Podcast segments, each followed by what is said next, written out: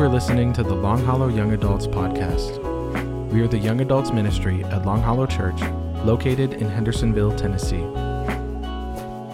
If you are interested in learning more about us or looking to attend one of our gatherings, you can follow us on Instagram at LH Young Adults or visit longhollow.com for more information. And now, a message from our young adults pastor, Dylan Young. So good to see you guys tonight. My name's Dylan. I am the young adult pastor here at Long Hollow. If I haven't had a chance to meet you yet, I would love to do that. So please catch me afterwards. I'd love to um, put a face with a name and get to know you a little bit. Um, tonight, as we are nearing the end of our Do Not Enter series, we're going to talk about one more topic that Pastor Robbie has covered once on a Sunday morning. We're going to try to add to that conversation and build on it. So, uh, one more time, I want to push you towards the resources that we've tried to put together as a church here over the course of this past month or so. So, if you go to longhollow.com slash resources, you can find all of that. There are uh, books and some extended conversations we've had, some podcasts, some videos, all sorts of stuff for you to check out there to try to educate yourself and see more about what God's Word says about these topics we've been talking about. So uh, I really want to encourage you to do that because there is no way in a 35 minute sermon that me or Pastor Robbie or anybody else can cover every part of these issues, right? Um, so we want to extend that conversation and keep learning and growing. Now, tonight we're going to talk specifically about gender identity. Um, and that can feel like a place where maybe we don't want to enter into, right? Because it feels unknown, it feels so new. It can feel like I don't really even understand that. I can't relate to it if I don't experience it myself. And I get all that. I get all that. But it doesn't excuse us as believers, right, to just take a pass on this conversation. We, we, don't get to, we don't get to pull that card, right? We have a duty and a responsibility to enter into the conversation because we want all people, right, to find restoration and find freedom through the blood of Jesus that we just sang about. Now, uh, I think we all know that everybody's tracking everything we do online, right? Like, if I, there's probably something I'll say tonight that will pop up on my phone later when I'm scrolling through Instagram, and uh, we know they're listening to us. And my every internet that I use at the moment thinks all I'm thinking about is these topics we've been talking about. So uh, I get ads for stuff all the time. I'm like, where did this come from? But um, the one I saw on Instagram last week actually was five things every man must own, right? Like that, I, of course, I'm scrolling through real quick. I need to see. I went an 0 for 5. Uh, but the, the, I don't remember all five, but three of those five things were a, a multi tool for your keychain, a garment bag, whatever that is, and then a fully stocked kitchen. Now, I'm immediately thinking, for one, that sounds kind of expensive to have all of those things. Um, but I don't, I live in Nashville now and I have to wear skinny jeans. I don't want anything else on my keychain in my pocket, right? Like that's, it's uncomfortable as it is, but we do it just because we're supposed to. I don't know what a garment bag is. I don't think I own any garments, nothing that I would call a garment. And if I have a fully stocked kitchen, if, that, if the kitchen is my responsibility, I am so happy to help in the kitchen. But if the kitchen is my responsibility as a young family is in big trouble. Like this is this is not a good list for me. This sounds kind of dumb to me, right? But it also made me curious. So I go to Google and I'm like, okay, well, what would the internet say every man has to own, right? And I quickly, we had a list of five, and it quickly jumped to articles, as you could guess, of 19, 24, 31, 50, 56, and 101 on the first page. There are 101 things that every man should own to win at life in 2022. 101 things, y'all. Like, who can possibly afford all of that? Who can possibly keep up and live up to the standard that the world would set for us as a man or a woman? Like, I can only imagine those lists are more prevalent and longer for the ladies in the room, right? There's no way we can live up to the standard that the world would set for us, so there's got to be a better way. And I think we have a better way that we're going to see in Scripture tonight. And you can go ahead and be turning to uh, Psalm 139. It's going to be near the middle of your Bible, just to the left a little bit. Psalm 139 is where we're going to be. And what I want you to see tonight, look, y'all, we're in, in 2022 where people are truly questioning their gender and if it matches what they feel. Uh, they, they have questions about it. And I would impress upon you that the most important question any of us needs to be asking, whether this is something you wrestle with or not, um, the, the most important question we should all be asking about this particular area is just what does God say about gender? does he say anything about it? And if he does, what does he say and what does that mean for my life? So tonight I want you to see as we look at this psalm, you know, Psalms sometimes can be like, man, I'm reading this. I don't really know what that has to do with my life, right? So uh, I want to walk through and give you a few just Bible reading principles because my goal tonight is not to give you all the answers, uh, but to give you, uh, try to teach us a little bit how to look at the Bible and then in a healthy way apply it to our lives. So I want to show some truths about God that this psalm reveals to us, and then what does that truth mean is true of me as well. So that's what we're going to see as we walk through this passage tonight. Psalm 139, uh, the first truth that we're going to see within here is that God knows all. We know that, right? Um, God knows all. Omniscient is the, the big fancy seminary word for it. God knows all, so therefore, he must know me. God knows me, right? So let's read Psalm 139 together. Psalm 139, verse 1 says this Lord, you have searched me and known me. You know when I sit down and when I stand up. You understand my thoughts from far away. You observe my travels and my rest, and you're aware of all of my ways. Before a word is on my tongue, you know all about it, Lord. You have encircled me, and you've placed your hand on me. This wondrous knowledge is beyond me, it's lofty, and I'm unable to reach it. Those six verses there show us that God knows all and he knows you. Right? Now, I started thinking about people like, okay, who, who are people that I know well? And Pastor Robbie would be one of those people.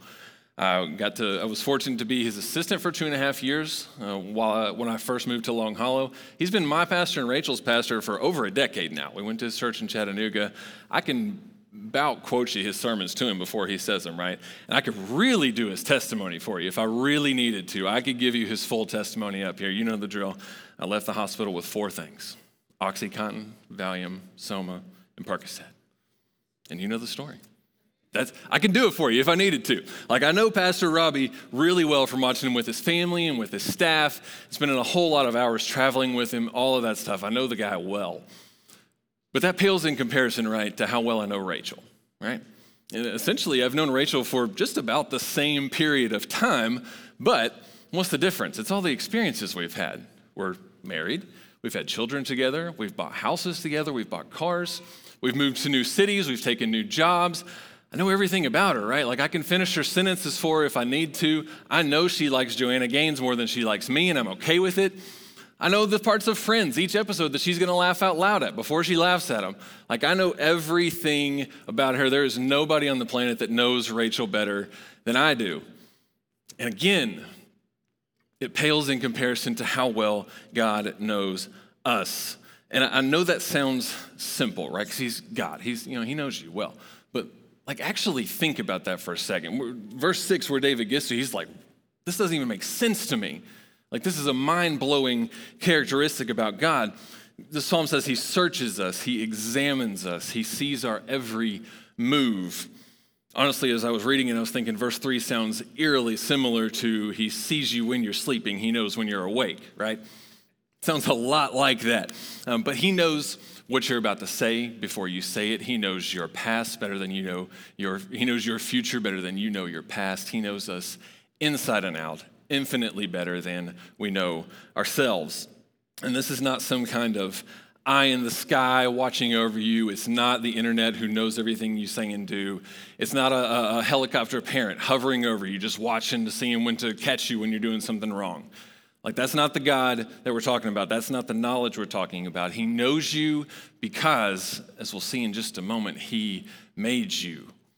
It says He knitted you together like he took the time to do that. He knows every part of you. And what David gets to in verse 6 is wow, what a God. Like, this is hard to even comprehend in our human minds. Like, he knows everything about everything and everybody. That's a praiseworthy God, right? God knows, he, he knows everything and he knows you. Like, he has the knowledge of everything, but he takes the time to know you too, right? I hope you're encouraged by that. God knows all, He knows you. The second truth this psalm gives us tonight is that God is everywhere always. God's everywhere always, and if that's true, then that means that God is with me. So we, again, we've got this big picture God, and we've also got the personal God who is there with you. Look back at verse 7. Verse 7 says, Where can I go to escape your spirit? Where can I flee from your presence? If I go up to heaven, you're there. If I make my bed in Sheol, you're there. If I fly on the wings of the dawn and settle down on the western horizon, even there your hand will lead me. Your right hand will hold on to me.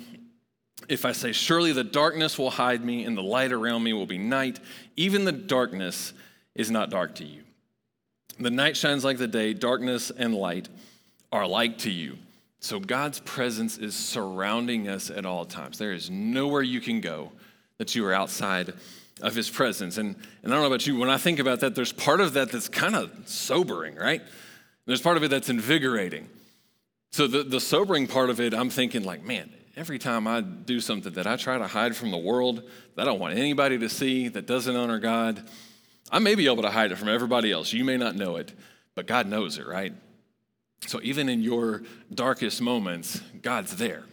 We, we can't hide from him. But on the other side of it, the invigorating side, like, man, in the toughest moments of our lives, God is there. Like, He never leaves my side, He never lets go of me. And I hope something Pastor Robbie has been saying a lot here lately is encouraging to you. He said, something that is outside of God's design is not outside of His redemption, right? So, no, no matter how far you may stray from the Lord, you're never out of His presence. You are never too far gone, right? Because this, this is true of God. This is one of his characteristics we see in 2 Timothy 2. It just says, when we're faithless, he's faithful. I love that line. Well, what an encouraging line. Like, when I drop the ball, he never does. He's never going to let go of me, no matter how far we go. So I say again with a different tone this time even in the darkest moments of your life, God's there. And he's not going to leave you. He's not going to let you go just because you're in a dark place. When we think about those two truths, that God knows all and He's everywhere always, so He knows me and He's always with me. When we think about those two things, we can tie it all back to what the next few verses say to us. And that's that God creates life. God creates life, and if that's true, then God created me. Again, big picture God, personal God for you tonight the personal God. Look at verse 13 with me. And this is, this is the centerpiece of David's psalm here. This is what he's trying to build up to for all of us. Verse 13 says, For it was you who created my inward parts. You knit me together in my mother's womb. I'll praise you because I have been remarkably and wondrously made. Your works are wondrous, and I know this very well. My bones were not hidden from you when I was made in secret when I was formed in the depths of the earth. Your eyes saw me when I was formless. All my days were written in your book and planned before a single one of them began. David has built and built up to the centerpiece of this psalm, which is God's creative control, right? Like he creates all things, and that includes you and me. Down to the, to the smallest details, the, the literal translation of inward parts there in verse 13, it's your kidneys. I don't know why David picked kidneys, but he picked something small inside of you that you can't even see. Like it's to the smallest detail. God designed you and made you with purpose. And I want you to see, like, if he knit you together, as David described, that took time. Like, there are no, I was joking with Aubrey earlier, there are no speed knitting contests, right? Like this is a deliberate, thoughtful process that God went, to, went through to put you together. He did it on purpose. He gave you exactly what you need when He put you together inside your mother's womb. Here's what I want you to hear. If these things are true, even if you don't think that's true, follow my thought process for the rest of the time. But if that is true, then, then there's, we have obligations to God, right? Like there, there are implications from that. He gave us intent, He gave us purpose in the way He made us. And we're also obligated to Him. Like He has authority over us. If you, if you create something, you have some authority over that, right? So, so if God did in fact create us, He has authority over the way we live. He gave you a particular body with a particular makeup. Whether that's your anatomy or your biology, He made it all. And He did it on purpose for a reason. And that reason is to display God's glory. Well, we'll see that again in just a second. So, here's I want to speak to two different audiences tonight. And the, to the, the first is just those of you who are comfortable with your gender. If you have no questions about it, you, you don't feel that strain at all. Um, if that's you, I just want to say that I, I understand that this, this particular topic kind of feels like it came out of nowhere. And it did. This, this thing sped up real quick just a few years ago. Um, it can kind of feel unsure. It can feel like it's something I just I don't understand. I don't even know anybody that wrestles with it. It can feel really unknown and maybe uncomfortable because of that. And what I would say to you is this uh, you don't have to have all of the answers in order to help somebody take one step closer to Jesus. So it's inevitable at some point down the road, you're going to know somebody, you're going to be neighbors with somebody or coworkers with somebody who does question their gender, who has already transitioned, or who's uh, somewhere in that spectrum, right? And I want you to hear just, you don't have to have every answer to every question they have to help them get a little bit closer to Jesus, day by day, interaction by interaction with them. Your responsibility is not all of a sudden totally change their thinking and all of a sudden they, they're going to one direction and now they're going the other. That's God's job. Uh, your job is to be a light to them and to help them take a little step closer to Jesus all the time. The second thing I would impress upon you is just this this is a group of people that is hurting. And without going into a bunch of statistics or anything like that, the, the, the rates of suicidal thoughts and of anxiety and depression amongst this group of people is high. So we ought to be a people, right, that no matter what the hurt is, we ought to be a people that runs to the hurting. This is not an area that we shy away from. This is an area that we run to as followers of Jesus because we do have a source of life to offer them, right? This is not something we shy away from. We run to this. And honestly, a topic like gender identity, there's, there's part of me that's excited about this because it's what it's going to force us to do as followers of Jesus. And this is really what we're going to get to next time we get together, and I'm already really excited about it, which is why I wanted to say something a little bit about it tonight. But we got no choice but to lean on God's word and to lean into his Holy Spirit and to trust him, right? Like that's that's the only option we got if we're going to enter into these conversations and do it in a way that honors God. Because uh, when you're wondering how to interact with your coworker who, who's transitioning, or your cousin who's a different gender now than when you grew up with, how do I interact with that person? Man, you're going to have to trust God's word and trust His Spirit in the moment. Or when you've got the really specific questions about do I, do I refer to somebody as their preferred pronoun? Um, again, you're going to have to trust the Spirit in that moment to lead you and guide you to know how to do that interaction in a Christ honoring way here's my encouragement to you. If we can trust the Holy Spirit, if we think He's powerful enough to seal us for eternal salvation, if we believe that about the Holy Spirit, then you know we can trust Him in a moment of uncertainty in a conversation. If we can trust Him with that, then we can trust Him with this. And that, that's my encouragement to you. Until next time, trust the Holy Spirit. Trust the Holy Spirit. He'll lead you, He'll guide you in a, in a healthy way. Now, to those of you who may feel uncomfortable with your gender, the rest of you don't tune out on this part. This, if it's not something you wrestle with, remember these things, and hopefully this can be helpful to you when you do have the interaction with that person. But if you do struggle with your gender, uh, I want to say to you first that I believe you. Uh, I want you to hear that I hear you. I don't understand your feelings, but I don't. Uh, deny them either. Uh, I think that's important for you to hear from me. That I understand those feelings are there. I understand that confusion is there. But with those feelings, be patient as you make any kind of decisions about any steps towards transitioning. Um, I don't want you to rush through. This is this is really something that I felt like God kept putting in my mind this week. Any situation in life, don't rush through a decision making process trying to get to happiness on the other side when you don't know for sure that happiness is there. Don't rush through a decision making process looking for happiness if you don't know for sure happiness is there. And I can tell you, the, the, only, the only sure process you're going to find is transformation, transformation through Jesus, right? Through the blood of Jesus that we just sang about. Now, I do want to try to give you a few biblical responses to some questions that maybe you have or other people have. Um, one of those would be why is it actually wrong to change my gender? Why, why is that actually a big deal? The first part of what I would say to that is just in Genesis 1:27, we see that God created male and female, and it says he did it in his image, right? God created male and female in his image. So just like our sexuality a couple weeks ago, all of this points back to God. Again, it's not about us, right? It's all about God and bringing glory to Him. So uh, we are image bearers of His, and through our gender, through the gender He gave you, He wants to display aspects of Himself to the world. He wants us to put Him on display through the gender He gave us. Because listen to me, there was no heavenly coin toss that happened to decide which gender you were. It was not an accident. We saw earlier, God knit you together. It's this thoughtful process.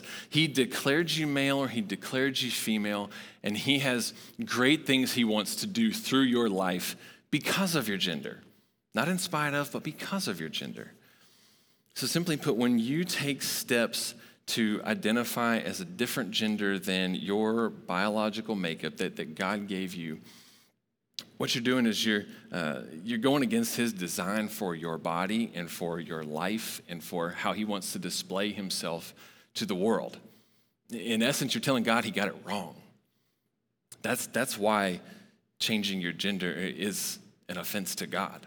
We, we're not going to tell him that he got it wrong. And here's my encouragement to you your gender is a beautiful thing. It's a God honoring gift given to you to reflect him to the world.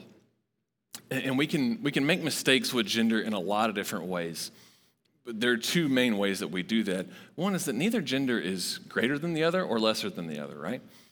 And we're also wrong when we say that, uh, maybe, well, there are no differences. They're just, we're all the same, we function the same, we just look different. That we can make the mistake on that side too.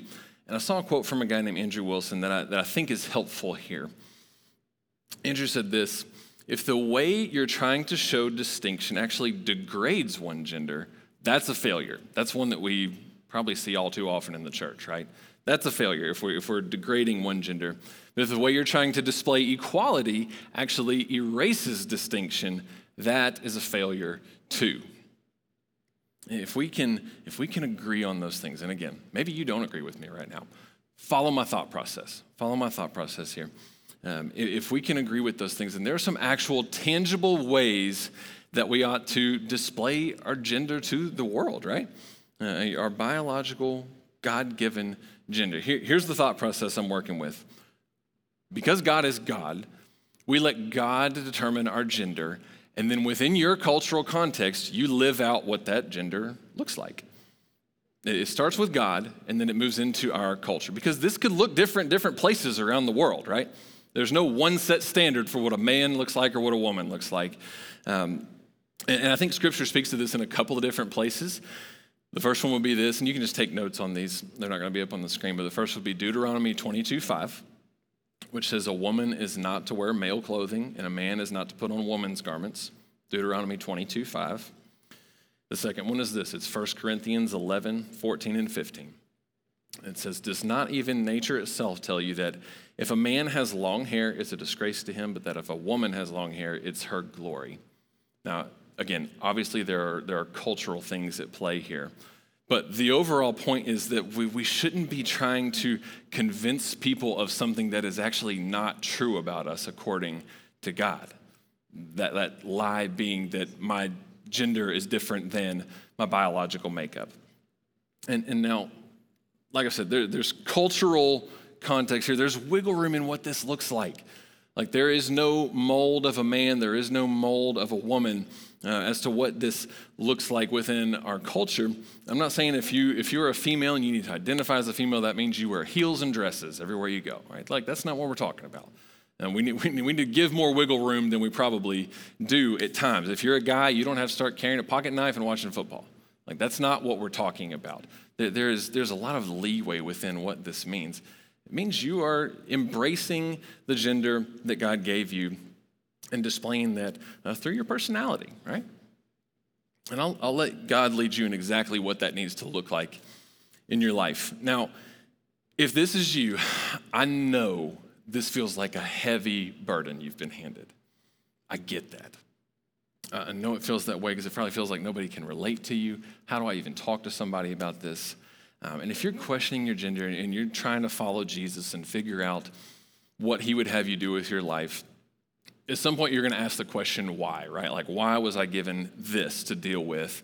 And not that you won't ever get the question to why, but y'all don't, don't wait on the answer to the question why uh, before you decide what God wants you to do with your life. Like at some point, you're going to have to get to a place where you move past the why. And this, this y'all, this goes for any trial in life, really. You're going to have to get past the question of why to a different type of questions. Questions like, how is God trying to grow me through this? If, if you get stuck on why, y'all, you will stay at why forever. You've got to get past why.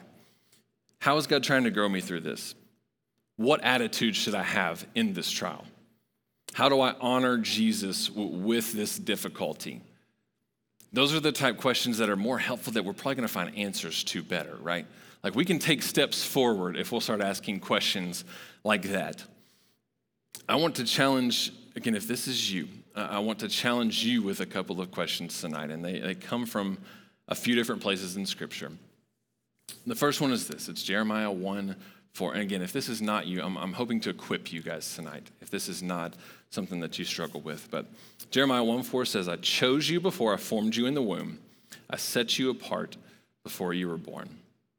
And I would challenge you as you, as you read that verse, would you trust God that God made you just the way you're supposed to be? He made you just the way you're supposed to be. Would you trust that He gave you exactly the physical makeup that you should embrace? Second scripture says this Isaiah 55, 8, and 9. Talks about our thoughts and our feelings some. It says this For my thoughts are not your thoughts. This is God talking. My thoughts are not your thoughts. Your ways are not my ways. This is the Lord's declaration. For as heaven is higher than earth, so my ways are higher than your ways, and my thoughts than your thoughts. Would you trust that even if you have questions, that the answers are ultimately found in what God says about you? And would you trust that what God says in His Word is more trustworthy than your feelings? Again, that goes for a lot of things, but specifically here, would you trust that God's Word is more trustworthy than your feelings? Because here's the thing for all of us no matter where you are on this particular issue, We've got to trust that what God says about us is true more than before we listen to any other voice in the world, right? Like, don't allow culture to make you ask questions about any part of how He made you. He made you on purpose. He, he, he wants you to embrace the way He made you. And I've, I've been there in a different way. And I know, I know this is not a perfect parallel, but I've been there in a different way, letting something make me ask questions about myself. And I know that that is not fun. Um, a couple of years ago on our staff, we went through a, a really thorough like self-examination process, learning to learning ourselves better so that we can learn how to interact with our coworkers better. Um, and ironically, Connor and I got to sit at the same table all week. We didn't even know each other at all back then, hardly. Um, but then we got to know each other real well, and now we work together every week, which is pretty cool in my mind. But part of that process was taking the Enneagram. Is anybody like super excited that I just said the word Enneagram? I know some of you are. Whether okay, we got one. Whether you're admitting it or not, some of you are really excited that I'm about to talk about the Enneagram. Um, I didn't have a clue what this test was. I'm sure all of you, we could talk about it later and I'll share numbers if we wanted to. I am a nine wing one. Anybody, any other nines in the room? See, there's another nine. I knew somebody else would be a nine. That makes me feel good about myself, right? Uh, I'm, I'm the peacemaker. That's what, that's what the nine is labeled, right? Uh, and as that, I didn't think much of it at the time, but as it became more a part of the uh, conversation in our staff, it became a regular part of our language, there was a big part of me that began to resent that number. Maybe this is a normal process after you've taken a test like that, but I, I really resented the fact that I was a nine, right? Like I could only see the negative things about being a nine. I could only see the ways that I had shortcomings because I was a nine. I was stuck in the nine box. I felt like I couldn't be a good leader because I was a nine, and other leaders on our staff were not nines, right? Like, I, I, I know it sounds dumb, but like, I genuinely started to feel like people looked at me and they saw a nine. Everything I do is because I'm a nine. I can't do anything but what a nine does, right? That, that's how I started to feel. And I got so fed up with it that at some point there was one night I told Rachel, I was like, I don't want to talk about this ever again. And I really meant that. Uh, I don't want to hear this. I don't want, I'm so much more than a nine, right? I mean, I felt so stuck. in what a nine was. And, and eventually, I think I've gotten past it. It may not feel that way at the moment. Um, but what I had to eventually realize this is where we get back to what we're talking about tonight. What I had to realize was that I was letting an impersonal test, an impersonal measurement that didn't know me at all, tell me who I was. That, that's really what it had become was I started to view myself. I thought everybody else saw me as a nine, and then I started thinking, I'm just a nine. That, that's all I could see myself as. And, and I had to get to the place where I thought, man, I'm more than a nine, right? Like, I'm not a number. I'm a person created by God. My name's Dylan, and I have unique characteristics that God wanted me to have. I think in unique ways. I have all sorts of uh, aspects of my life that are unique because God wanted me to be this way. No matter what a test tells me, I, I'm my own person, I'm my own creation of God, and you are too. Like you are not just a set of characteristics, you are a unique, intentional creation from God. And He wants to do amazing things through your life because of how He made you. And You know, that includes your gender. He wants to do amazing things through you because of the way He made you. Because here's the thing our God, praise God, is not a God of confusion. Culture Culture is a God of confusion. It wants you to ask questions. Our God is a God of simplicity. He answers a lot of questions for us that we don't even have to wrestle with. Culture is a God of complication, right? You can, if you're a guy and you like to cook, or if you're a girl and you can't wait for Saturday to get here because college football's starting at 11 a.m. here in the Central Time Zone. I'm thankful for that extra hour. But if that's you, you can probably find an article online that would tell you, man, if that's if that's you, you might need to start at least asking the question a little bit like, man, does mine, do I feel like I'm the right gender? You can find something online to tell you that you need to start questioning. Or even if you're single, if you're just single, I know Pastor Robby has mentioned it with his kids. I'm sure it applies to you guys too. There, you might feel the pressure to start to choose a letter from that LGBTQ plus acronym, right? Just because you're not dating anybody currently must mean you haven't figured out your true identity yet. That must be what that means. These are questions that you may never have come up with on your own, but all of a sudden they've entered your mind from some outside source, a link you saw, a post on social media. Now, those questions are not from God. Those questions are not from God. Here's the reality culture will tell you one thing today and tell you something different tomorrow. They're going to tell you you ought to make one decision today, you ought to take this step today, and then tomorrow, when you've made that decision, he's going to make you question whether or not you should have made the decision, right? Gonna, there's going to be all kind of pressure. There's always going to be another letter to add to the acronym. There's always going to be new terminology for you to try to figure out exactly where you fit within a definition. You know, there, there, you don't, there's no definition that fits you perfectly. You are your own person. You know, the devil wants to steal your joy. This I was thinking about this today. Was anybody here Sunday to hear Pastor Ed Newton's sermon? Talked a lot about literally the devil and his minions and the way he operates. Please hear this. The devil hates you. He does not want you to follow God because he knows that that is good for you. He wants you to ask all sorts of questions and constantly be in confusion and never feel settled and never have peace. That's what your enemy wants for you.